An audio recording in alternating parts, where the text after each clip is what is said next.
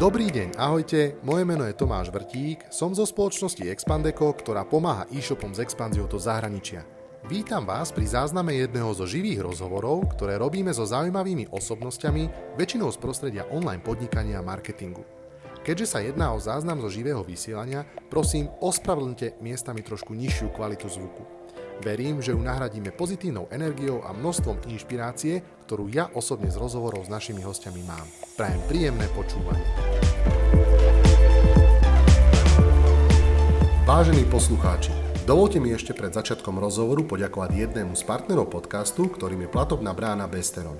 Besteron prináša moderné platobné riešenia pre bezstarostné podnikanie. Podporuje desiatky platobných metód vrátane Apple Pay a Google Pay. Viac zistíte na ich webe www.besteron.sk. Dovolte mi, aby som privítal medzi našimi hostkami dve dámy z dvoch eh, rôznych firiem. Prvýkrát takýto koncept. Dúfam, že sa vám bude páčiť. A predstavil by som najskôr eh, Kristínu eh, Křížovú z Agatinho sveta. Takže Kristína, vítaj, pekný večer. Ahoj, hezký večer všem. A takisto by som rád privítal, privítal Zuzku Plachu z Green Butiku. Takže Zuzka, aj tebe prajem pekný večer. Pěkný večer. No, keď som začal s Kristínou, tak s ňou aj budem teda pokračovať. Kristina, ako by si sa predstavila tým, ktorí ťa nepoznají? Já myslím, že sebe představovat nemusím, já spíš představím Agátin svět. To je to důležitější. Agátin svět ehm, je teda mm, hračkářství, eh, který jsme spolu se sestrou založili v roce 2007, nedaleko místa, kde se dneska nachází Zuzanin obchod v Praze na Artesově náměstí. Jako mm, e-shop, e commerceový projekt, e, internet nás zajímal a kamenným obchodům jsme se vůbec netoužili věnovat, ale zákazníci si po asi třech letech existence vynutili první kamenný obchod, takže my teď vlastně v České republice máme za sebou 15 let fungování, 9 obchodů, zítra otvíráme desátý. A a naší Agátu máme uh, rádi, snažíme se jí cepovat, aby byla co nej, nejšikovnější a přinášela uh, rodičům a dětem co nejvíc jako radosti a to je něco, co máme pocit, že uh, nemá hranice, takže jsme se v roce 2019 vydali s Agátou na Slovensko, 2021 do Slovinska a Německa a letos ještě jsme ji poslali do Itálie. Takže, ale tam samozřejmě zatím bez fyzické přítomnosti.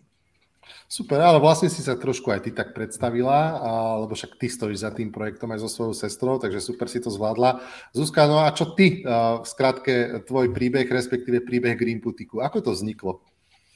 Uh, tak Green Boutique vzniklo před 6 lety. Uh, vymyslela jsem to já, když jsem pro sebe hledala oblečení z přírodních materiálů a nenašla jsem nic, co by mě zaujalo v Česku, ale za to jsem našla pěkné uh, značky v zahraničí, takže jsem přemluvila manžela, aby mi udělal web a, a oslovila jsem první značky a začali jsme taky jako e-shop.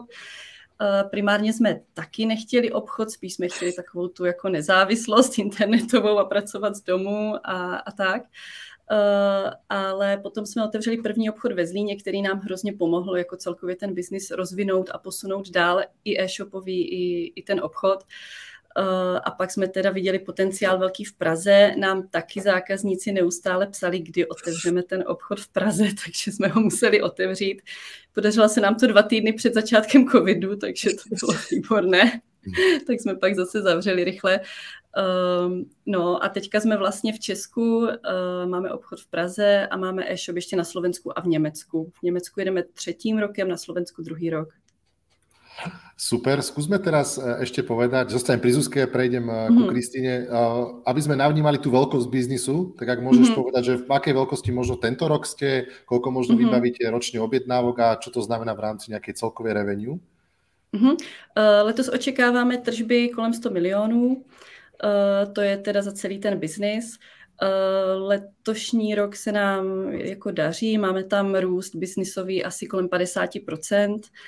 Uh, nejsilnějším tím trhem je pořád to Česko, kde jsme začali. Uh, potom vlastně tak podobně vychází Německo a obchod v Praze, a, a Slovensko je takové, že zatím jako ho moc neřešíme, ale tak nějak samo to tam jede. Na to se asi určitě ještě budeme muset vrhnout v biznise.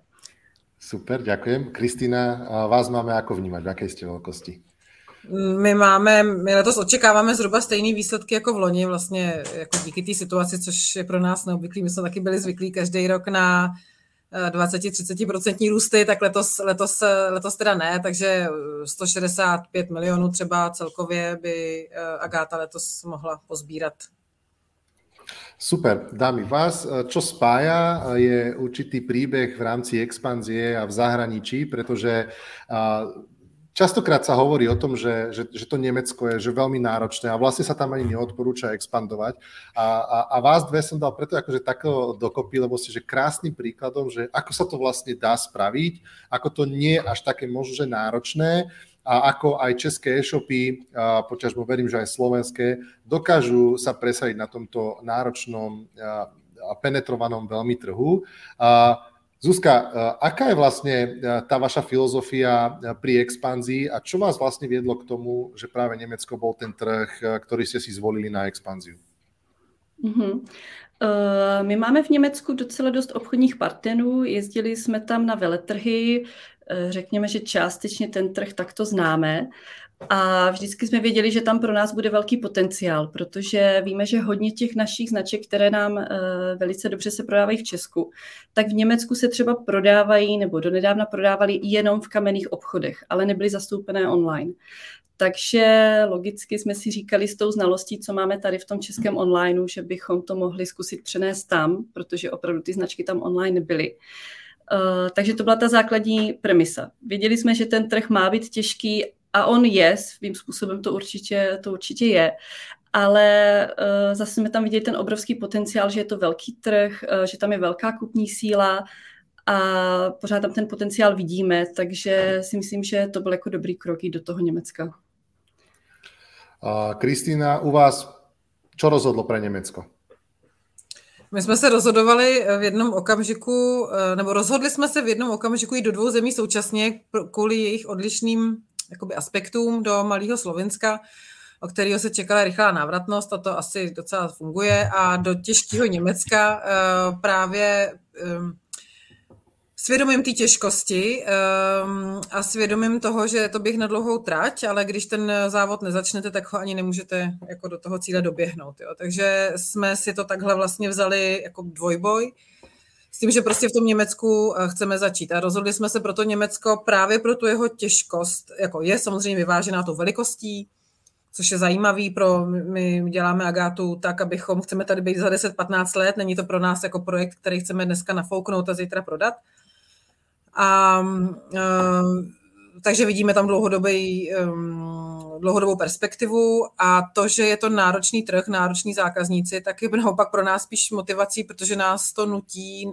pracovat sami na sobě, jako maximálně zefektivňovat naše procesy, maximálně um, být kreativní v marketingu a v nějaký jako empatii vůči zákazníkům a naslouchání jim. A to, když nás ty Němci takhle jako cvičej, eh, tak eh, to nás posouvá náš tým prostě dál a je to něco, z čeho samozřejmě těží všichni ostatní naši zákazníci, i tady naši domácí, i na těch dalších trzích. Takže nám to přišlo, eh, my jsme tomu říkáme tak jako lidově, že jsme nechtěli jít prodávat korálky do Afriky, jako by ředit, nebo jednoduchý řešení není pro nás cesta. My jsme radši zvolili něco, co na nás bude klást větší nároky, ale proto, abychom se vlastně sami posunuli a byli lepší. Ďaká. Zuzka, zaujímalo by ma, že mm, množstvo e-shopárov stále tú expanziu ako keby ešte poriadne neuchopilo, alebo sa trošku tak hrajú na tom svojom, nazvime to, že československom, niekedy iba českom, alebo niekedy iba slovenskom piesočku. Čo to všetko znamenalo z pohľadu nejakých procesov a, a tých vnútorností firmy, vstúpiť na cudzí trh. Ako ste sa na to pripravili možno z pohľadu e-shopovej platformy, možno z pohľadu nejakých, nejakej fakturácie, nejakých procesných vecí, hiringu. Spomeň si trošku na ten proces, ako to tú firmu transformovalo a čo sú také tie kľúčové veci, ktoré sa vo firme podľa teba musí udiať, aby bola pripravená expandovať? Mm-hmm. Já si myslím, že eh, my zrovna jsme expandovali docela i brzo, že si myslím, že firmy i chvilku čekají a možná to není úplně špatné. Na druhou stranu, my od začátku se snažíme hodně věcí, eh, co lze zprocesovat, zautomatizovat, takže vlastně i na nějaké naší velikosti jsme měli docela pokročilé, si myslím, tady ty procesy automatizaci nastavené, což nám určitě pomohlo uh, při té expanzi. Uh, my jsme tam s nějakým e-shopovým řešením, to vlastně má na starosti manžel, uh, tam nebyl nějaký zásadní problém, tam prostě se provedla uh, lokalizace do toho německého jazyka, nasadili jsme samozřejmě v Německu je nutné mít PayPal a takové věci, které v Česku jako tady neřešíme. To jsme se všechno prostě naučili za pochodu, bych řekla. My jsme takový, nebo hlavně dřív před pár lety jsme jako do všeho šli totálně po hlavě, takže to jsme se všechno učili za pochodu. Eh, nám to určitě pomohlo třeba v tom, že se nám zvýšil odběr eh, samozřejmě zboží, které odebíráme od těch značek, takže tam jsme jakoby zvětšili nějakou naši kupní sílu, zlepšili nějaké naše pozice. Takže v tomto směru nám to třeba i pomohlo pro český trh, že dosáhneme na nějaké větší objemy odběru zboží a, a nějaké slevy, takové věci. Takže v tomto to určitě bylo přínosné. Um, my, co v Německu hlavně řešíme, tak jsou vratky. Pro nás to ani není, si myslím, tak těžký trh ve smyslu, jako vstoupit na něho, provozovat ho, fungovat ale eh, v tom fashionu, v tom Německu prostě ty vratky jsou až jako zdrcující, bych řekla, na těch západních trzích. Takže to je pro nás takové hlavní téma. Tam třeba marketingově nám to funguje, eh, tam třeba konverze je vyšší ve finále než, než v Česku. Tam máme vyšší konverzi, eh, vyšší hodnotu průměrnou objednávky ale pak přijdou ty vratky, které vlastně v Německu dosahují třeba až 50% a s tím vším je nutné počítat, jako v tom business modelu. Tak a oproti tomu v Česku máme třeba tu míru vratkovosti poloviční. Takže to je něco, s čím jsme se museli naučit, nebo pořád se to učíme s tím pracovat. A je to naše velké téma. Eh, a v tom je pro nás ten trh vlastně náročný, nejnáročnější. Hmm. To, to všechno okolo se nám nějak podařilo, jako podobně jak na Česku to nějak šlo, ale ty vratky, no. Ja budem teraz trošku zlý a, ja, mne to trošku príde schizofrenické z pohľadu zákazníkov, ktorí tlačia na ESG certifikáty na udržateľnosť a nakupujú v e-shope, yeah. ktorý je udržateľný a, a, a, a, a takáto vratkovosť vysoká je. A možno, že špeciálne v Nemecku, kde naozaj to vidíme nielen mm-hmm. na tvojom mm-hmm. prípade, ale vlastne, že naprieč segmentami, že, že mhm. paradoxne mm-hmm. možno pred pár rokmi nám napríklad Rumunsko vyskakovalo ako nepreberačí zásielok, ako, ako veľká mm-hmm. vratkovosť a ako sa to celé otočilo a mám pocit, že tá taká rozhýčkanosť nejaká, ale strašne sa to ako keby vnútorne, ja, ja, ja tomu nerozumiem, že vnútorne sa to vlastne v tých ľuďoch nebije, že nevidia tú, tú uhlíkovú stopu pri tých vratkách, ale, ale búchajú uh, si pomaly hlavou o stenu, keď uh, e-shop hmm. nemá napríklad DSG certifikát. To je. Pro nás je to, Pardon, jenom pro nás je to určitě téma na příští rok, které, které chceme víc uchopit a víc třeba zkusit ty zákazníky nějakým způsobem vzdělávat a pracovat s tím, protože je to obrovský problém, který neřešíme jenom my, ale začínají ho řešit jako úplně všichni. Někteří, já nevím, Zara a někteří už začali jako spoplatňovat to vrácení zboží. Já si myslím, že je to cesta, ale nejsme v takové jako pozici, abych si úplně mohla jako dovolit uh, si tím ten biznis tam v uvozovkách kazit, ale myslím si, že je to jako, že to tam jako vybouchne brzo, no, tady ta situace celá. Súhlasím, súhlasím. Ďakujem veľmi pekne. Kristýna, skúsme zrekapitulovať alebo pozrieť sa na to, že, že, že čo to stálo vlastne Agátu uh, byť, byť ready na nemecký trh. Ja viem, že ste na Shopsys uh, platforme, uh, tam má množstvo uh, expandujúcich e-shopov, alebo teda, ktoré, ktoré pôsobia medzinárodne, to znamená asi nejaká pripravenosť z pohľadu platformy tam bola, ale čo aj z pohľadu tých procesov a z pohľadu, z pohľadu naozaj možno, že aj nejakého kapitálu, eh, to pre vás znamenalo pripraviť sa na expanziu na tento trh? Mm, jako mm, nejdřív zareaguji na ten Shopsys. Eh, my jsme vděční, že jsme v jejich stáji, ale vlastně to nemá na tu expanzi žádný vliv, protože ty e-shopy jsou všechny na míru. A tudíž eh, a bohužel teda my jsme eh, v rámci ještě teda Shopsisu ty, co jsme asi zřejmě nejvíc západně orientovaný, takže jsme my průkopníci integrace PayPalu na různých, eh, v různých variantách a byla bych ráda, kdybychom měli nějaký předjezdce, Uh, jo, kde už bychom trošku jako jeli na vlně jejich zkušeností a nebyli jsme my ty průkopníci, takže takhle to, to bohužel není, ale jako máme v nich skvělou oporu. Um, co to znamenalo? Znamenalo to se prostě rozhodnout a uvědomovat, um, my jsme se rozhodli, ještě jinak, my jsme se rozhodli do toho jít mimo jiné proto, že jsme za sebou měli první rok uh, covidu a ten nám samozřejmě zavřel ty naše prodejny, byl velmi znejistující, co se týče vůbec celkového jako fungování ekonomiky na začátku a pak to všechno chytlo strašně pro nás, protože my jsme byli připraveni s kvalitním e-shopem a řekněme nějakou značkou, kterou roky budujeme, Eh, tak nás to hrozně obchodně posunulo dál a my jsme viděli, jak náš tým po všech stránkách, jak marketing, tak eh, sklad, tak interní nějaký tým, Eh, jak, jsou, jak strašně dobře zvládají ty proměňující se okolnosti a jaká, jakou oporu v nich máme. Takže my jsme si řekli, že prostě když máte, to převedu na děti, když máte nadaný dítě, tak ho nenecháte doma se válet na gauči, ale prostě mm, zapíše toho do nějakých kroužků, ať se dál rozvíjí a, a něco dělá. Jo? Tak v tomhle duchu, ať ta Agáta prostě se nepovaluje s Budarma eh, na tom gauči, tak jsme před ní postavili další výzvu. Takže vlastně šlo o to, nabídnout těm nebo vysvětlit těm lidem, jako co, to, co to představuje, co to pro ně bude znamenat. Někoho se to v té firmě dotýká víc, někoho vůbec.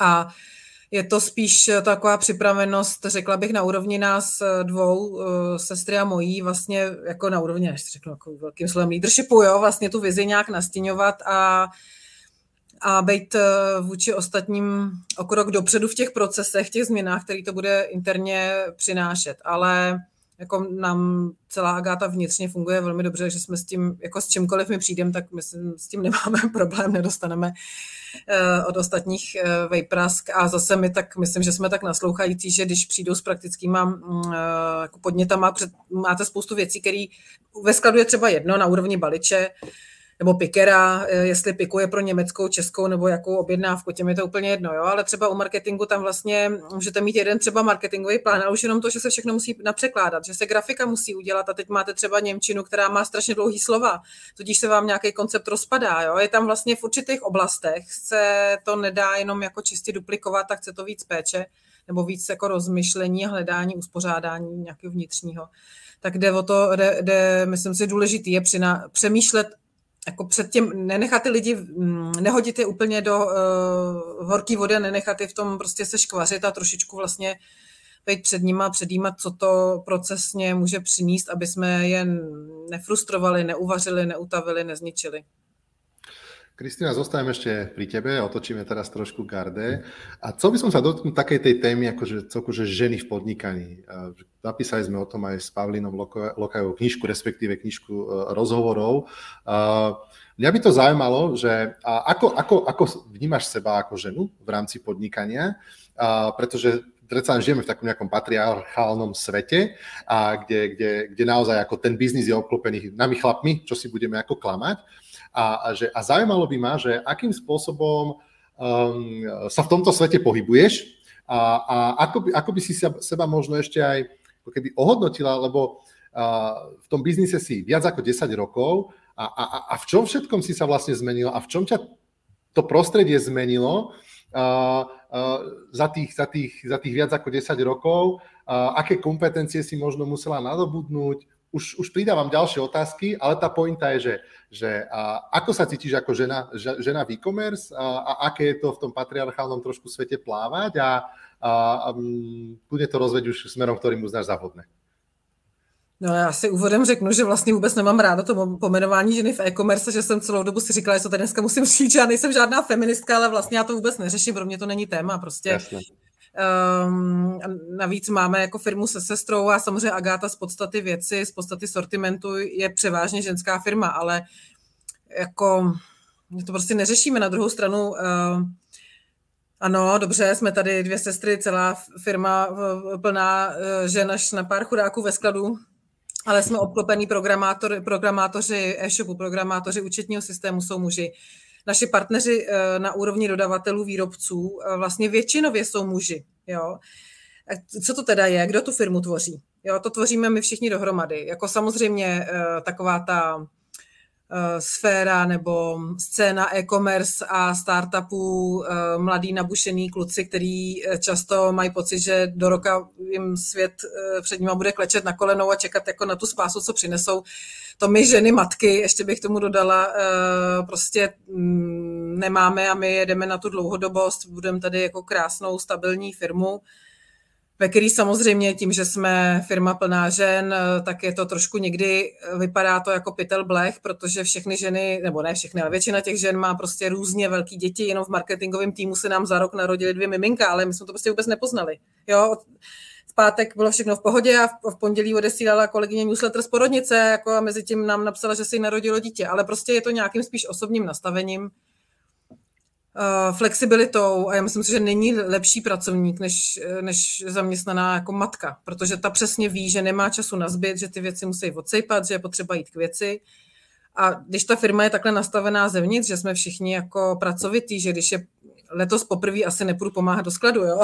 Každý rok jsme prostě se sestrou o Vánocích a s dětma našima, tak prostě eh, trávili eh, víkendy, prostě mm, pikovali jsme a všechno, tak vlastně jako všichni děláme, nebo jo, na nějaký úrovni všichni děláme všechno tak vlastně ta jako společná taková atmosféra, ehm, kde nejde o to ego, my nemůžeme nikomu nabídnout nějaký kariérní super postupy.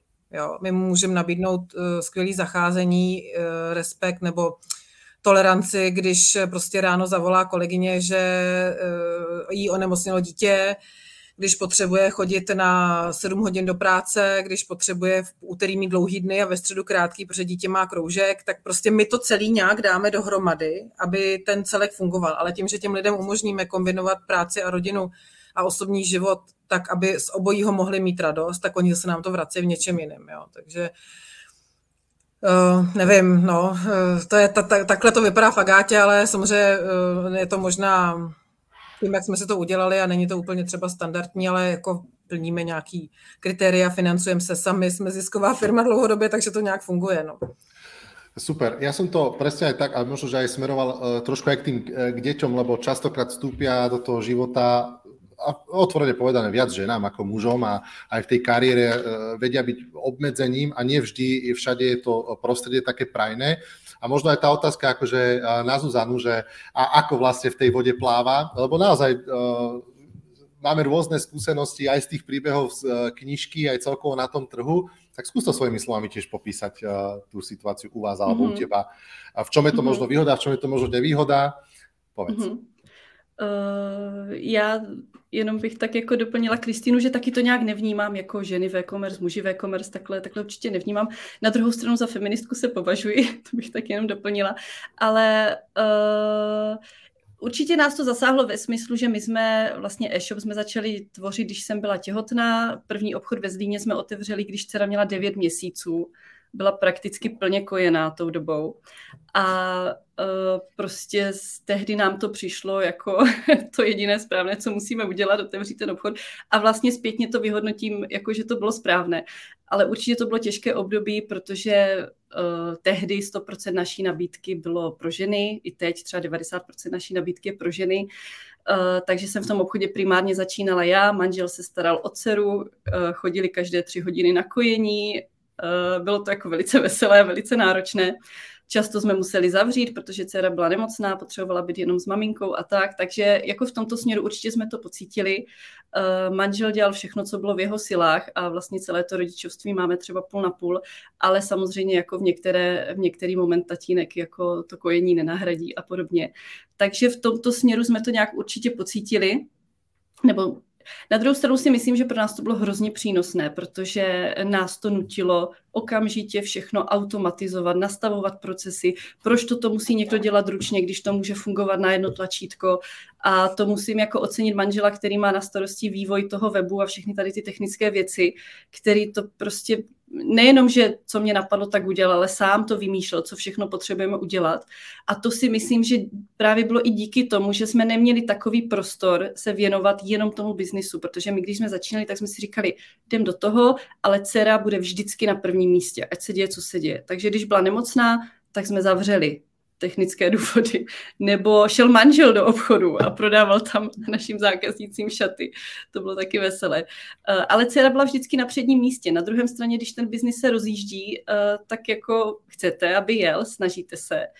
Takže nás to opravdu vedlo k tomu, že eh, ten biznis si myslím, že díky tomu se hrozně posunul, protože prostě to muselo fungovat automaticky a samo. Nebyl, nebyl prostě nic jiného. No. A jinak jsme ve směs taky jako dámská firma, manžel doteď, je nás asi 15 a manžel doteď je tam jediný muž.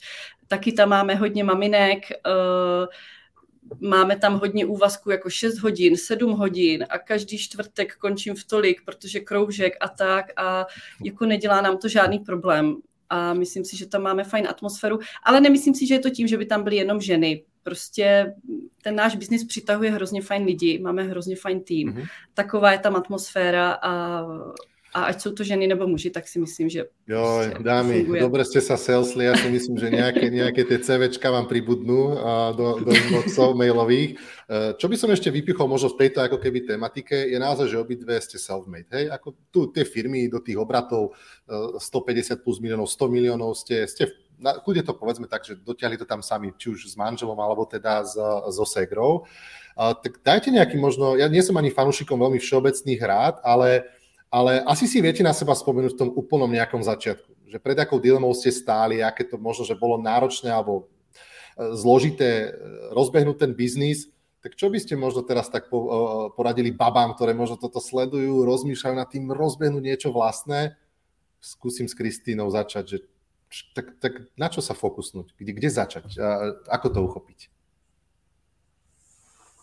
Já myslím, že pro nás bylo klíčové, pro, pro to, kde jsme dneska, uh, bylo klíčové, že od začátku jsme to pojímali jako firmu, že my jsme vlastně taky za pochodu rodili ty děti se sestrou, jo, a ale vlastně přesto jsme měli, jsme neměli vůbec představu, že to budeme dělat doma z obýváku nebo dětského pokojíčku nebo z garáže. My jsme od začátku si pronajali kancelář s dětským pokojíkem a mezi teda tím kojením, přebalováním jsme eh, to nějak rozbíhali a to bych řekla, že je nějaký základní nastavení, že to nikdy nebylo jako nudím se na mateřský, co budu dělat. Jo? Že jsem prostě kvůli tomu opustila jinou firmu, kde jsem měla uh, i na té mateřský velmi dobré podmínky, ale my jsme prostě chtěli pracovat uh, a svědomím té jako pracovitosti, kterou v sobě máme, uh, jsme tomu začátku dali profesionální, řekněme, rozměr. A to bych řekla, že je důležitý, protože Eh, když se bavíme s různýma lidma z oboru, z e-shopa, z e-commerce, tak vlastně někdy je to znát, když se ten počáteční jakoby koníček dostane do nějaké fáze, eh, tak začíná jako nabourávat buď tu rodinu, nebo, nebo naopak mu není, nejsou lidi schopní dát dost, co by potřeboval a vzniká tam taková tenze a nevědí vlastně, jak se rozhodnout dál. Takže já myslím, že důležité na začátku je si říct, co vlastně chci zkusit jako vidět trošku dál, než za to, že jako za první měsíce. Jestli do toho jdu s tím, že budu něco dlouhodobého a přijímám tu vizi, to pak i od začátku jinak nabíráte lidi, jinak se chováte prostě celkově, jinak přesně jak říkala Zuzana, hledáte tu automatizaci, efektivitu a tak dál, nebo jestli vlastně to tak děláte jako pro zábavu a nevíte úplně, co, jaký úmysly s tím máte do budoucna. Zuzka, zkus ty mm-hmm. si mhm. vzpomenout na svoje začátky. Co tam byly mm-hmm. klíčové momenty? Já si myslím, že to nejdůležitější je začít. Já mám kolem sebe hodně takových, jako co by chtěli podnikat, ale vlastně neví co, neví jak. A já si myslím, že je to o nějakém nastavení mysli. Já jsem měla od třeba, nevím, od 15 nastavené, že budu podnikat. A když jsme se s manželem jako seznámili, tak asi po dvou měsících jsme si řekli, pojďme si slíbit, že budeme podnikat že nebudeme nikdy hledat práci. To, to je jako reálně problém. Jádná láska, pojďme si slúbit, že On chtěl taky podnikat, když jsme se potkali, on chtěl taky podnikat, já si říkal, tak jo, a pojďme to brát vážně, právě možná něco i třeba, je to takové to mhm. nastavení hmm. mysli, jako myslím to vážně, nejdu to zkusit, myslím to vážně. A, uh, takže člověk prostě zkouší, jako spálí se, něco mu nevíde, ale jde o to nastavení, že při prvním neúspěchu to nevzdám, poučím se z toho a řeknu si, tak tento biznis mi nevyšel, ale pořád chci podnikat, tak teď si najdu to druhé, to třetí, až, až to vyjde. Jo, taky jsme třeba rok, dva vlastně trochu nevěděli, jako co to bude, jak to vznikne. Mezi tím jsme se učili nějaké věci s webem, s webdesignem, s focením a podobně, takové základy, ale takže hlavní je rozhodnout se a pak začít, ať je to cokoliv. Tak mě to naučí, posune a třeba ten další biznis, až bude to pravé. Ale musím začít. Super, super. Dámy, máme pol hodinku za sebou, už nám aj pribúdajú nejaké prvé otázky. Ja by som vyťahol možno takú, sa mi len potvrdzuje, že ľudia majú proste radi fakapy a chcú, chcú sa dozvedieť, ako sa ľuďom nedarí alebo kde je problém. Takže sa máte, skúste sa pochváliť, že na aké najväčšie chybe v podnikaní ste sa poučili, alebo aj čo to bolo. Kudne, uh, uh, Kristýna ešte rozmýšľa, aj Zuzka, zgude si zoberte slovo. Niektorá. Ak vás něco napadne konkrétně. Klidně mhm. mě asi napadlo a týká se to, bych řekla, zaměstnávání lidí. Uh, protože já musím zaklepat, my máme štěstí, jako nám ten biznis roste, já asi nevnímám nějaký velký fuck up jako přímo v tom biznise, že by to bylo nějaké naše biznisové rozhodnutí nebo něco takového, ale uh, uč, teď jako poslední dobou jsem si to uvědomila, že se musím naučit víc spolehat na intuici a na svůj první dojem, co se týče těch lidí, které nabíráme. Že tam třeba dvakrát, třikrát uh, jsme se spálili ve smyslu, že já jsem to brala, ale tak ještě dáme šanci a, a to ona se to naučí a to se zlepší a tak. A teď už vlastně jsem v takové fázi, že když to necítím hned, nebo když je první nějaká taková nejistota, tak už mám za sebou ty zkušenosti a vím, tak toto nepůjde. To se budeme obě strany trápit a, a stejně to nepůjde a budou vznikat nějaké problémy a, a situace. Takže to je pro mě jako takové poučení, že když to nejde, nebrat to osobně ani z jedné strany, ale jako asi to ukončit a, a obě strany se posunou dál a najdou si něco lepšího. Nebo vhodnějšího. Tak. Mm-hmm, super insight, děkujem. Kristýna? No, já mm, nemám asi úplně konkrétní jako chybu, kterou bych řekla. Já bych vlastně řekl, spíš eh, podpořila Zuzku v tom, že uh, je potřeba na vše, ne všechno vyjde. Teda s tou intuicí ohledně lidí uh, naprosto souhlasím, že člověk někdy, někdy teda by strašně chtěl už to vyřešit akor se, se současným stavem trhu práce, a ještě zejména v Praze, je to někdy fakt těžký. Ale právě přesně, když člověk udělá nějakou chybu, tak si i uvědomit, uh, jo, teď já jsem to jako tušila, něco mi na něm nesedělo, tak příště musím na, na to, jako na tu svoji třeba intuici uh, dát víc, ale to jsou takový spíš uh, jako ladění nějakých, nevím, kompetencí, schopností, zkušeností, nejsou, nejsou chyby. Samozřejmě za ty roky člověk vyzkoušel různé věci eh, nebo testoval, oťukával různé cesty, protože nikdo nemá patent na rozum a můžete poslouchat tisíce příběhů a, a tak a stejně vám to bude fungovat jinak. Jenom příklad, Zuzka mluvila o 50% vratkovosti, my prostě vůbec jako to takhle nemáme v žádném případě. Jo ve stejném Německu. Prostě, e, takže mm, a ta naše, každá ta naše zkušenost je individuální, tak e, se těžko jako um, spíš bych řekl, zasadila na takový ten jako poctivý, uh, poctivý, jako, um, poctivý feedback nebo zpětnou vazbu, upřímnost sami k sobě, jako tvrdost k sami sobě, nelakovat si věci na růžovo, nemyslet si, že někdo čeká na mě, až já tady prostě změním svět a, a jít opravdu jako krůček po krůčku a reflektovat, co dělám a otevřeně jako vnímat um, jakýkoliv prostě od zákazníku, jakýkoliv podnět nebo jo, i spíš takhle jako na sobě pracovat, no, na konkrétně nějakých chyby, které by nás skoro stály život nebo něco takového, to si, to, mm-hmm. to, to, to, to, to asi nemůže bohužel posloužit. Vážení poslucháči, dovolte mi na malý moment prerušiť tento rozhovor. Rád by som sa totižto poďakoval ešte jednému partnerovi podcastu, ktorým je Pošta bez hraníc. Pošta bez hraníc je česká firma, ktorá už 12 rokov spolahlivo doručuje zásielky zákazníkom po celej Európe. Ak zvažujete expanziu, s Poštou bez hraníc to hravo zvládnete vďaka jednej integrácii, administrácii a jedným zvozom. Aktuálne pre viac ako 27 štátov. Viac na poštabezhranic.cz. By som tú debatu posunul ďalej a sa chcem vrátiť ešte k tomu Nemecku, ale, ale jedna z tých vecí, ktorú máte určite spoločnú, je, že naozaj vaši zákazníci, ako u vás veľmi radi nakupujú, by som to povedal, že možno, že až to hraničí s takou trošku nadšenosťou. V niečom, e, možno, že určite Agata je ďalej, aj skrz akože dlhšiu históriu firmy, v nejakom takom, že love brandingu, hej, že naozaj tá značka tej cieľovke je známa, má históriu. Povedzte možno, a skúsim začať s Zuzkou, ako vlastne pristupujú k tomu a ako sa vám darí naozaj tak vysoké hodnotenie aj získavať a takú spokojnosť a takú aj retenciu zákazníkov? Čo je ako tá tajná ingrediencia, čo u vás funguje? Mm-hmm. Já si myslím, že základem bude ten náš produkt, který je kvalitní a který je svým způsobem třeba i originální. Neprodává to každý druhý e-shop, to bude určitě hrát velkou roli. A je pravda, že si zakládáme na opravdu na zákaznickém servisu úplně na nejvyšším možném levelu, bych řekla. Co jsem třeba kdy zaučovala jako kolegyně jak si to představím, ten zákaznický servis, tak musím říct, že ne každý, nebo, nebo hodně lidí to nemá v sobě a bylo to pro ně i třeba překvapivé, jakým způsobem k tomu přistupujeme. A prepač, a v čom je ten detail? V čom je ten detail?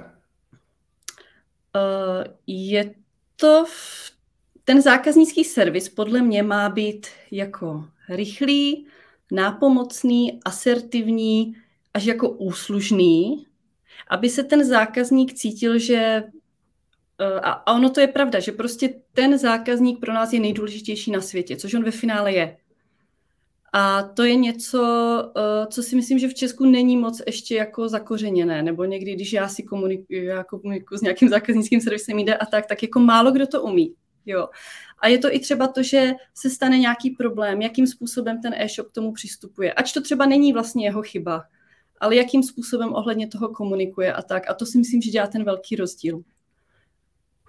Nevím, jestli to dokážu úplně jako um, takhle přenést. No. Mě třeba teď nedávno jenom uvedu příklad, potěšil rohlík, um, obchod s potravinami. Něco jsem řešila, napsala jsem na chat v neděli v podvečer, do minuty, okamžitá odpověď, za, za dvě minuty vyřešený problém.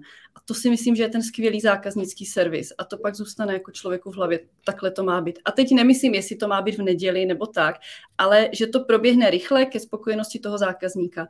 Protože zrovna včera jsem nad tím přemýšlela, kolik, jako vlastně čím větší firma, tím je ten zákaznický servis obecně horší, mám pocit. A vlastně mhm. si říkám, proč? Ta firma má ty zdroje, jako věnovat se tomu. Proč u velké firmy trvá tři dny, než mi odepíšou na můj dotaz? Jako vlastně proč? Nevím. A, a to si myslím, že, že hraje velkou roli. A ešte podotázka, že ako ti k tomu pomáhajú nejaké technológie? Využívate nejaké helpdesk systémy, meriate si nejaké SLAčka, mm-hmm. idete do takéhoto mm-hmm. detailu? Lebo ja často konfrontujem, ešte len doplním, že, mm-hmm. že lebo tuto na tom trhu tak sa hovorí, že my chceme a my robíme dobrý zákaznícky mm-hmm. servis. Ale potom, mm-hmm. keď ešte párov konfrontujem, že tak mi povedz, že koľko telefonátov vieš zdvihnúť do minúty, tak sú také, mm-hmm. no, tak ja neviem, veľa, však skoro všetky. A tam už sa to potom ako keby stráca. Mm-hmm. Že tam tie dáta nám mm-hmm. ukážu, že ups, ja až taký ten kvalitný servis mm-hmm. nerobím. Nehovorím, že je to tak u teba, len sa pýtam, mm-hmm. aké máte možno, že technológie, ktoré vám k tomu pomáhajú, mm-hmm. uh, povedz viac. Eh, je to tak rok a půl, co jsme přešli na uh, systém nebo aplikaci, který se jmenuje Trengo. A já osobně jsem z toho absolutně nadšená. Funguje to vlastně ve smyslu takových těch tiketů, uh, kde tomu, kdo má ten zákaznický servis na starosti, tak mu to tam všechno chodí. Vypadá to trošku jak mail a sbírají se tam všechny ty tikety dohromady. Takže on, když odpovídá ten člověk, tak v podstatě ani nerozlišuje, jestli je to mail, Facebook, Instagram, nemusí přepínat mezi žádnýma systémama.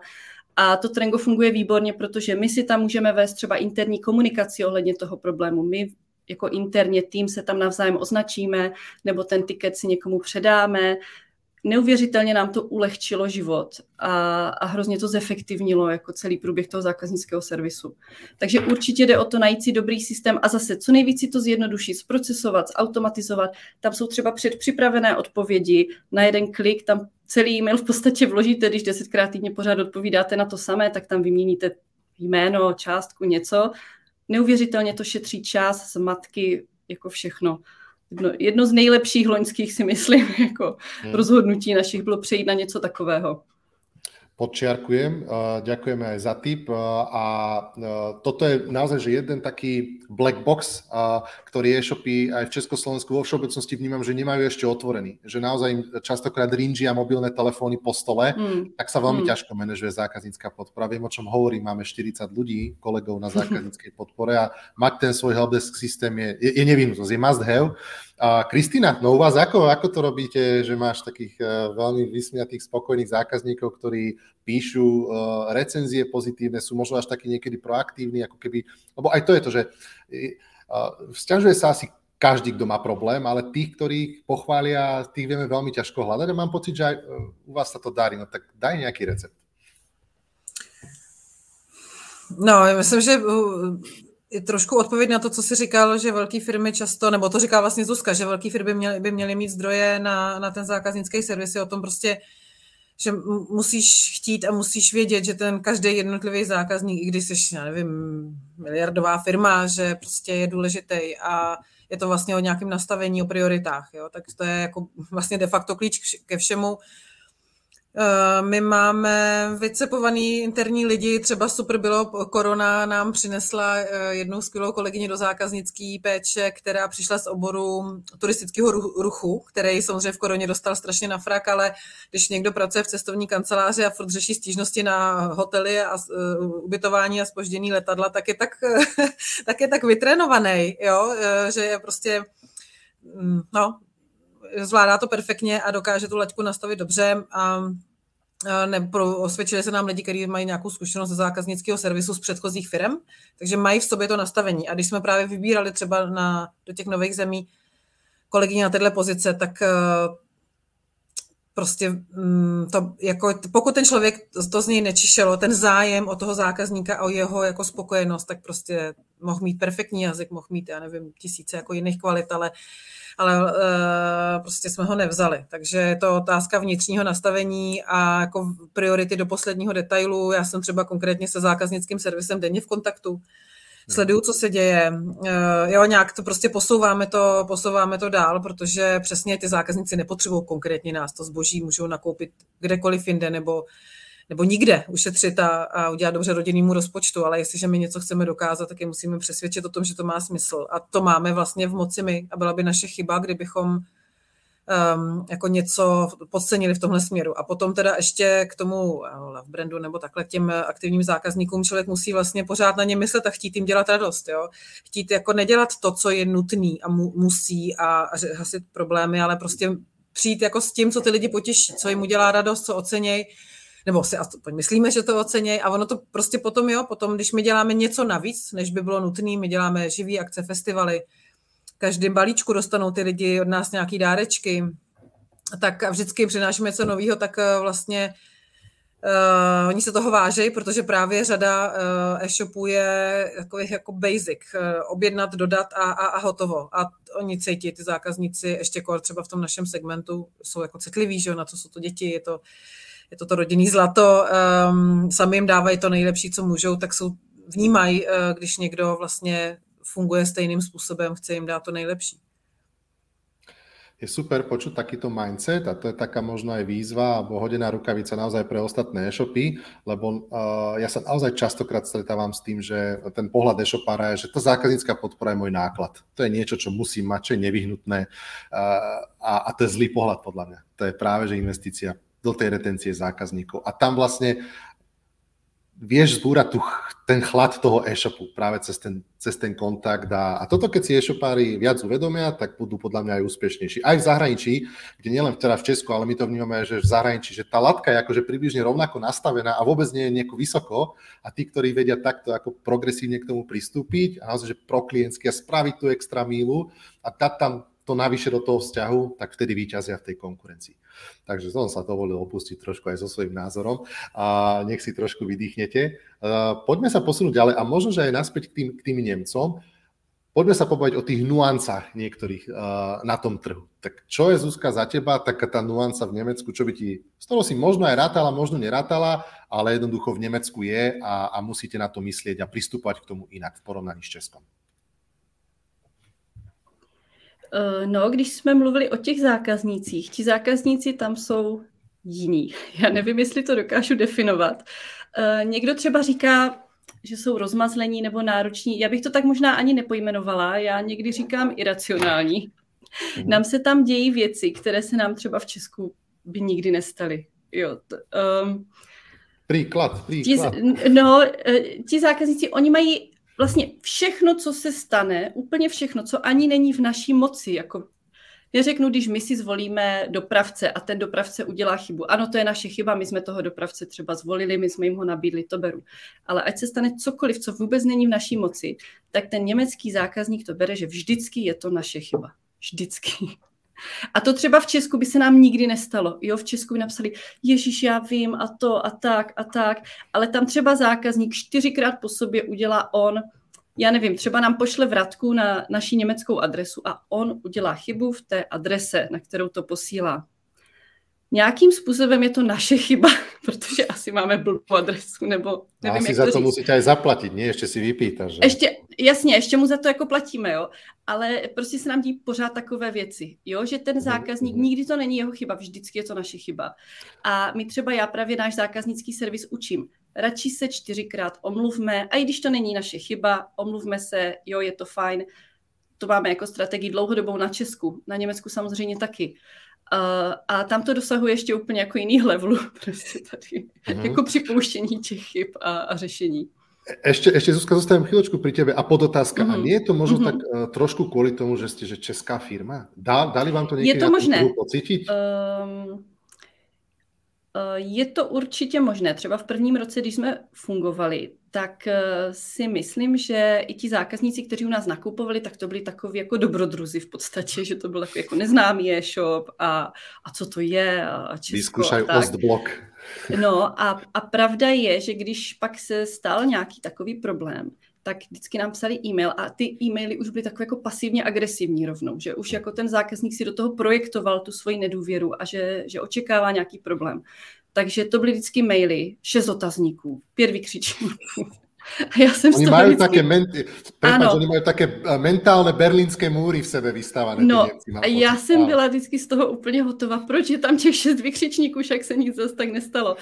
Uh, to už trošku opadlo, musím říct, že třeba v posledním roce může tomu přispívat to, že už trošku nás znají, už se nám vrací zákazníci, máme nějaké mhm. hodnocení mm. na Trusty Shops a tak, takže tohle už trošku mm. opadlo.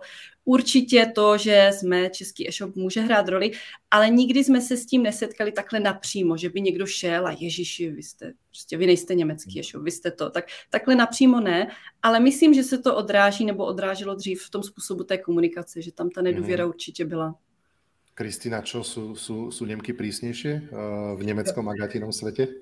Já vlastně strašně potvrdím to, co říkala Suska, že jako když se uh, stane nějaký problém, tak uh, jako nikdo není bezchybný, ale prostě z 90% se stane mimo Agátin svět. Jo? Většinou na straně dopravce, nebo jim neprojde platba a něco takového, ale vždycky to schytáme my a jako až ošklivým způsobem. A to, to prostě přesně ta iracionálnost, že nám je někdo schopný mm-hmm. natrastit shops, kde jsme prošli auditem splňování všech těch legislativních mm-hmm. povinností, je schopná paní vynadat, že nemáme nikde uvedený kontakt, takže kdyby věděla, že jsme z Česka, tak by v životě neobjednala, ačkoliv, že samozřejmě na každé stránce obchodní podmínky, ona v mailu stokrát. Prostě vlastně ty lidi jako až, já nevím, jako lžou, nebo eh, jo, eh, prostě jsou v takový mm, opravdu agresivní jako pozici, když teda ten problém nastane. Jo. Takže to je takový nečekaný. To my opravdu tady, mm-hmm. přesně jak říká Zuzka, neznáme. A vlastně je to, abych řekla, i daný nebo si myslíme, že Česká republika, Slovensko mají opravdu tu úroveň e-commerce jinde, což teda my si překládáme tak, nejenom celkovou důvěrou v obchodníky, ale i v ty navazující služby. A samozřejmě teda bych řekla, že důležitý je, že my tady máme jako silný brand. Jo? A to potom všechno kolem těch problémů um, nebo různých i procesních zádrhelů um, jako je, působí jinak nebo um, mění to nastavení toho zákazníka, věřím. Jo? A um, jako para, vlastně e, překvapivý jenom takový jako perličky. My, když jsme spustili německý e-shop, tak jako první jsme během měsíce měli tolik jako pokusů o ne, neoprávněnou reklamaci nebo vrácení zboží, který u nás z důvodu krátké existence nikdy nikdo ty jako nemohl koupit, že vlastně jakoby pokusy o nějaký podvody, jo, nebo něco takového ze strany těch super um, poctivých, organizovaných Němců, že, co jsme nezažili v životě tady za 15 let existence, že vlastně tam to, co my si myslíme o sobě vzájemně Evrop, v Evropě jako jednotlivý národy, tak eh, potom v tom reálu je vlastně eh, potřeba vědět, že to jsou jenom nějaký kliše a že je potřeba se znova jakoby seznamovat a, a zkoumat ty svoje zvyklosti a očekávání do detailu, jako do poslední chvíle, nebo do posledního, jako do poslední fáze toho procesu všechno může vlastně působit nebo být očekávaný v jiný podobě. Jo? My, mm-hmm. my máme odsad nějaký dobrý základ, ale to neznamená, že ten náš základ je ten, co hnedka pár kilometrů odsud eh, očekávají. Mm-hmm, super, ďakujem za super insighty. Dúfam, že ste neodlákali príliš e-shopárov od tej expanzie, ale, ale, ale je to pravda, je to tak, tie skúsenosti sú naozaj že podobné. Vy ste spomenuli obidve, dámy, e, zaujímavý taký zase insight, ktorý tiež ja spomínam, a to je vlastne využívanie rôznych, ako by som povedal, trustmarkov na tom trhu, zazneli Trusty Shops, Trust Pilot a podobne. A povedzte, že čo to stojí, čo, že prečo je to podľa vás na tom trhu nemeckom dôležité to využívať a ako vlastne prebieha ten proces eh, celého toho, toho obenchmarkovania toho vášho biznisu v Německu skrz takéhoto partnera? Dám Zuzke slovo. Eh, v první řadě řeknu, že tímto se zabýval manžel, takže nebudu mít tolik mm-hmm. informací, ale my máme ten Trusted Shops a určitě od začátku jsme považovali za nutné uh, to mít na tom webu viditelné. Já to vnímám jako nějaký ekvivalent prostě české heuréky, třeba když to člověk má na webu a je ověřený e-shop, jo, takže je to nějaký ekvivalent tohoto. Uh, Takhle v pozadí to funguje úplně stejně, jak ta heureka zákazníkovi přijde žádost o hodnocení, zákazník dá hodnocení, zobrazí se to na webu, počítá se, počítá se nějaký průměr.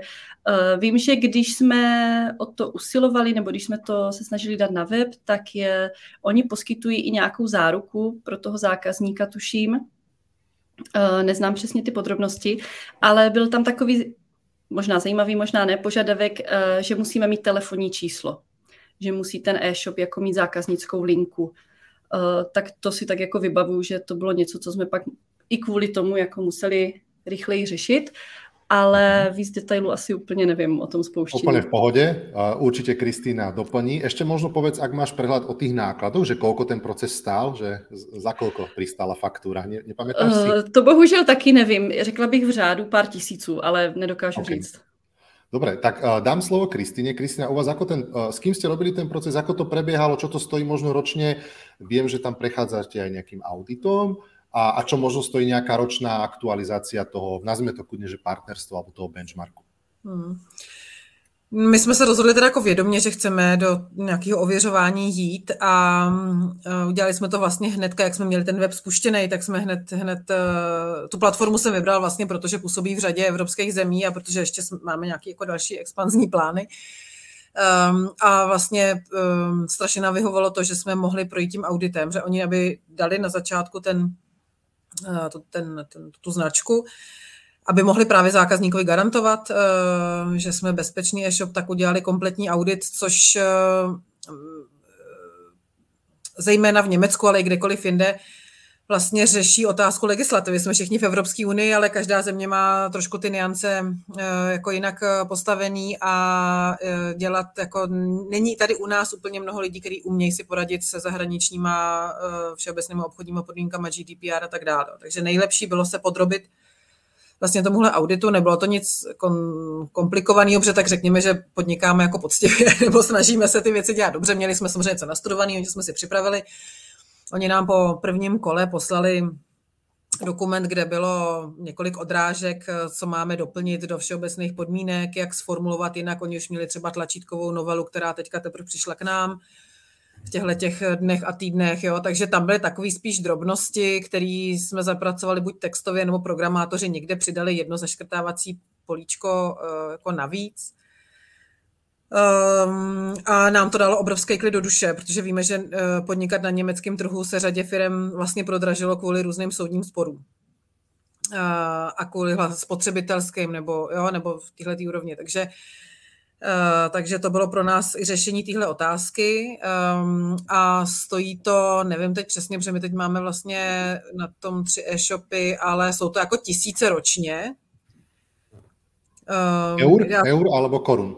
Ne, ko, korun, řekla bych třeba tak 20 tisíc možná, jestli to ročně vyjde, jo, ta, ta, nějaká taková částka, ale jako řekla bych, že za to, že vlastně máte vyřešenou tu odpovědnost vůči jako legislativě daný, té dané země a že teda eh, je to nějaká známka důvěry a dá se nějak pracovat s těma recenzema, tak bych řekla, že to za to stojí. No. Super, super, ďakujem veľmi pekne za insighty. Opäť jedna drobná téma tu zaznela, aj nejaké spory spotrebiteľské. S nemeckým trhom sme mali už zo párkrát historicky skúsenosti, že ono sa vlastne tým domácim hráčom až tak veľmi nepáči, keď vstupujete na ten ich trh a keď predávate možno, že nejaké značky, na ktoré majú nejaké buď výhradné zastúpenie alebo a tvoria možno nejaký významnú časť ich predaja. Zuzka, stretli ste sa niečo v rámci aj značiek, ktoré predávate, že sa možno konkurencia nejako ozvala, nechcem to nazvať, že sa možno, že vyhrážala, alebo cítili ste tam nejaké takéto tlaky? Dokonca som, nie že počul, ale reálne sa stalo to, že, že sa posielali kontroly, ako keby konkurenti na seba. Zažili ste niečo podobné? Nejaký takýto tlak?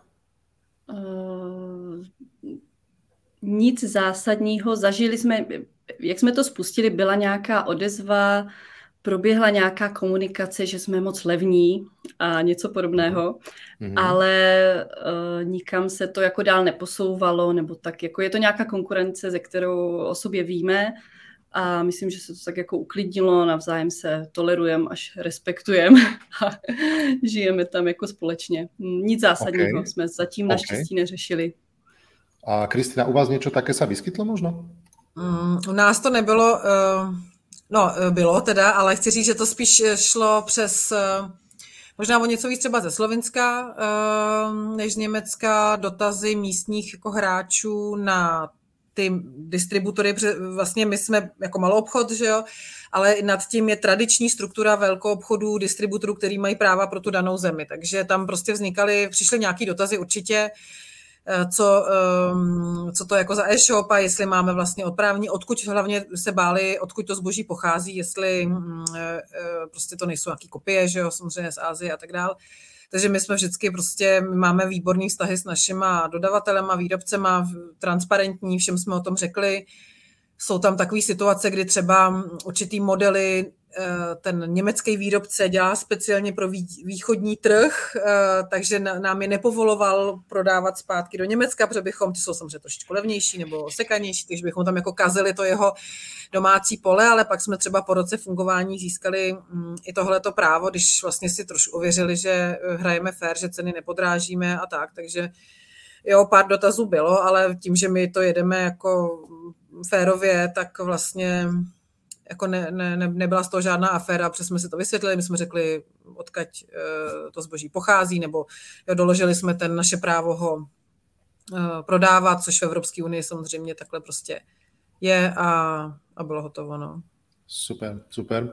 A vrátime sa naspäť, lebo je tu zákaznícká otázka, alebo zákaznícka, viete, už som v mindset e-shop, už vybavujem tikety, ale Vid Maču nás na LinkedIn sa pýta, že eh, či sa môže zeptať, čo konkrétne napríklad v rámci zákazníckého servisu robíte naviac, eh, čo ostatní toľko neriešia. Sme to trošku možno naznačili, a kudne vypichnite nejakú vec, Zuzka, kudne začneme tebou. Mm-hmm. Čo je také ta jedna esencia možno? Já bych to tak zhrnula do prostě několika hesel jako rychlost, ochota, nápomocnost, asertivnost. Něco takového. Prostě aktivně okay. ten problém, který nastal, vyřešit ke spokojenosti zákazníka. OK. Kristina? Tak um, asi tady k těmhle standardním věcem bych spíš řekla, že se to, ten rozdíl odehrává u nás na úrovni uh, zákaznické podpory jako před nákupem. Protože ono potom vyřešit, že ty zásilky a takhle, to už je jako jiná disciplína, kde se všichni hráči potkávají se stejnýma problémama, ale na úrovni před tím nákupem Uh, radíme. Jsou ty kolegyně jsou prostě opravdu prodavačky uh, u počítače nebo na telefonu, protože poraďte mi, co mám koupit pro, tří, pro tříletý dítě. Můžete mi změřit velikost tohohle vláčku, tyhle kuchyňky. Bude tahle hra uh, bavit moje dítě? Teďka ze Slovenska dneska posílala kolegyně do našeho jako chatu, uh, volá mi zákaznice, má sedmiletou špatně vidící, špatně slyšící, teď nevím, jestli dceru nebo vnučku, co jí mám poradit, mm-hmm. jo. Jako velmi osobní um, přístup a vlastně uh, náš zákaznický servis sídlí ve skladu, v budově našeho skladu, takže když je opravdu potřeba cokoliv přeměřit, tak se běhne dolů, rozbalí, přeměří, spočítá, doplní do popisu na webu ve všech jazycích a to. Takže vlastně tahle ta to, aby ten zákazník na tom webu vlastně nebyl jenom u té studené obrazovky, ale měl trošku ten pocit, jako uh, může mít v té prodejně, kde se mu někdo osobně věnuje a pomůže mu a cítit, z toho cítit ta lidská jako rovina, tak uh, to je to, co my se snažíme i na úrovni toho chatu nebo telefonu nebo mailu prostě těm lidem uh, jako dodat uh, tuhle tu lidskou rovinu eh, a odpověď na jakýkoliv jako detailní prostě dotaz, eh, protože pro toho zákazníka je to důležitý v tu danou chvíli. Mm-hmm. Poďme sa uh, posunúť do záverečnej časti uh, nášho, nášho vysielania alebo nášho podcastu pre tých, ktorí ho budú uh, počúvať zo záznamu. Možno posledná výzva ešte smerom k našim poslucháčom, sledovateľom. Ak chcete, dám vám položiť otázku, kľudne pýtajte sa, Facebook, LinkedIn, YouTube, všetko sledujeme a takisto aj cez slajdo môžete sa opýtať, budeme za to samozrejme radí. A zatiaľ jediný podpísaný bol Vít, takže Vít má predbežne knižku istú. A poďme sa pobaviť o tom, že čo vlastne ako keby um, trošku do tej inšpiratívnej časti, kde, kde, kde vyberiete tú inšpiráciu pre ten váš biznis? Čo vás možno, čo vás možno baví sledovať, uh, kde sa vzdelávate, čo vás vlastne takže posúva dopredu a znova akože prehodím to poradie a opýtam sa to najskôr Kristýny. Uh, kde sa vzdelávaš, čo ťa inšpiruje, čo by si možno poradila ľuďom, ktorí majú priestor na to sa učiť nové veci? No tak mít oči, uši, srdce otevřený, to je jasný. Eh, sbírat, vlastně vnímat všechno jako... Mm, uh, se řeknu poctivě, ale ve smyslu jako nehodnotit předem, uh, že to je malý a to mě třeba nemůže, nemusí zajímat, nebo, nebo, nebo je to jako z jiného světa. Já si pamatuju, jsem loni na podzim četla nějaký rozhovor uh, o nákupních zvyklostech v jihovýchodní Asii a říkala jsem si, tyjo, tak to je divný, to se tady u nás nemůže jako přihodit, jak uh, tam fungují kamenné obchody a propojení se e-shopem a služby okolo toho. A vlastně tím, že jsem to měla v hlavě, tak probíhaly Vánoce, já jsem nějak sledovala zpětnou vazbu, co chodí z prodeje. A říkám, hele, to tady je, to je prostě ty naši lidi chtějí to stejný, jenom jako Eh, jo, a tím, že člověk vlastně četl něco, co zdánlivě jakoby nesouvisí s naší realitou, tak ale si do hlavy něco zasadil a pak už to tam jako naskakuje vlastně samo. Takže jsem jako, to je asi takový obecný nějaký přístup. Já teda samozřejmě jsem, eh, mám hrozně ráda takovýhle různý povídání, který si pouštím, protože přesně eh, řekněme, že na úrovni praktických informací není 90% věcí přenositelných, ale na úrovni nějaký jako zkušenosti nebo přístupu nebo, nebo inspirace nebo minimálně mhm. otázky, kterou si můžu položit, jestli my jsme na tohle mysleli nebo jestli to děláme dost dobře nebo tak, tak to určitě je, je strašně cený. No a pak jít jako s vlastní cestou, mít tu odvahu jít vlastní cestou a, a, a prav, jako nebát se toho, no. Když člověk bude chtít jít cestou, která, kterou už někdo vyšlapal, tak jako ty zkušenosti, které získá e, sám, kde prostě občas na někde, někde narazí, nebo Hmm, něco nezafunguje tak, jak si myslel, tak tam má to největší pochopení mm. a může vlastně nejlíp se na tom naučit a udělat ty věci mhm. třeba na podruhý nebo na potřetí, ale už jako vědomně správně. Ne, že se mu to tak nějak omylem povede mm. pro jednou a pak přijde nějaká změna situace, kterou teď tady zažíváme poslední doby e, roky pořád. Mm. Ale jako máte to v sobě zabudovaný a, a víte vlastně, proč se takhle rozhodli, proč to děláte, co zatím je a vlastně jste mnohem mm. jako stabilnější v tom dlouhodobém, mm. jo, v tom dlouhodobém fungování. Tak. A máš ešte, zostanem pri tebe, možno nejakú že komunitu alebo aj konkrétne podcasty, že, ktoré ťa fakt že inšpirujú, že toto je nejaká taká že pravidelná dávka nejakých informácií, niečo, inšpirácie, že čo fakt, že sleduješ, alebo možno, že nejakú literatúru. Je niečo, čo si ideš v tomto? No, asi sleduju na všech takových těch eh, známých platformách různý biznisový témata. Mm, když mm-hmm. to prostě pustím třeba k práci a dokud jako tam není něco, co mě vyloženě, eh, jo, tak to tak poslouchám jako na půl ucha a pak si to mm-hmm. třeba zapnu to, co chci opravdu slyšet, nebo se k tomu vracím a to jsou, to teď nemám připravený, ale jsou to všechno jako, nemám žádný jako tajný, uh, tajný uh, typ. uh, no, procházím třeba, jsou, já jako nejsem úplně člověk, který by obrážel uh, konference ve smyslu, že bych hmm. všude chodil, ale pak vím, že všechny mají že jo, nějaký záznamy, tak pokud to prostě jde, hmm. tak se to ráda zkusím hmm. poslechnout, třeba to po deseti minutách vypnu, že to vlastně není o tom, co by mě zajímalo, ale člověk dopředu neví, takže jako jsem ráda za to sdílení v rámci té komunity, protože nás může mm. inspirovat. No. Super, ďakujem pekne. Zuzka, povedz ty, čo ty, aká inšpirácia, možno podcasty, literatúra, kde hľadáš mm-hmm. tu inšpiráciu pre ďalší rast, budovanie firmy? Eh, já bych určitě vypíchla podcast mladého podnikatele, který sleduju mhm. víceméně pravidelně. Mm-hmm. Tak tam pro mě je vždycky něco zajímavého. A určitě sleduju nevím, mám třeba nějaké, řekněme, oblíbené uh, business lidi, které pravidelně sleduju, nebo si i hledám, jestli s nimi byl nějaký rozhovor nebo nějaký podcast, jako cíleně si to vyhledávám, protože mě to zajímá, jak třeba oni se posouvají, jak ten jejich biznis se posouvá. takže určitě bych doporučila být tomu všemu otevřený a nesnažit se vymyslet možná něco, co už někdo před náma vymyslel, radši mm-hmm. si jako poslechnout. Ono stejně ta cesta každého je pak jiná, ale je fajn si to poslechnout a možná se trošku poučit z těch chyb mm-hmm. ostatních a zbytečně neopakovat. Takže určitě mm-hmm. být tomu otevřený a přiučit se něco.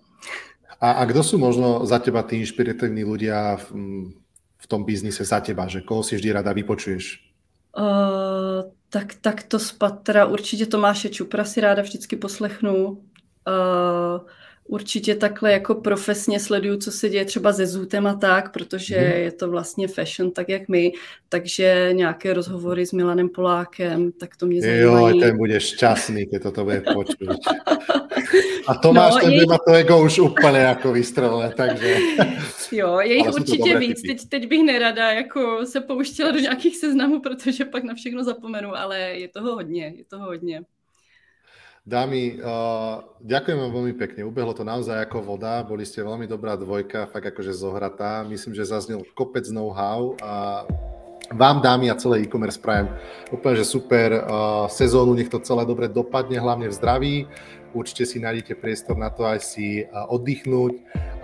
Takže takto vám ešte raz chcem veľmi pekne poďakovať za vašu účasť. No a s vami sa vidíme, milí poslucháči, znova po novom roku, kedy budeme mať ďalšiu že hostku, tentokrát to bude Erika Eliašova. Uh, v tejto chvíli vám želám pekný večer a ďakujem za pozornosť.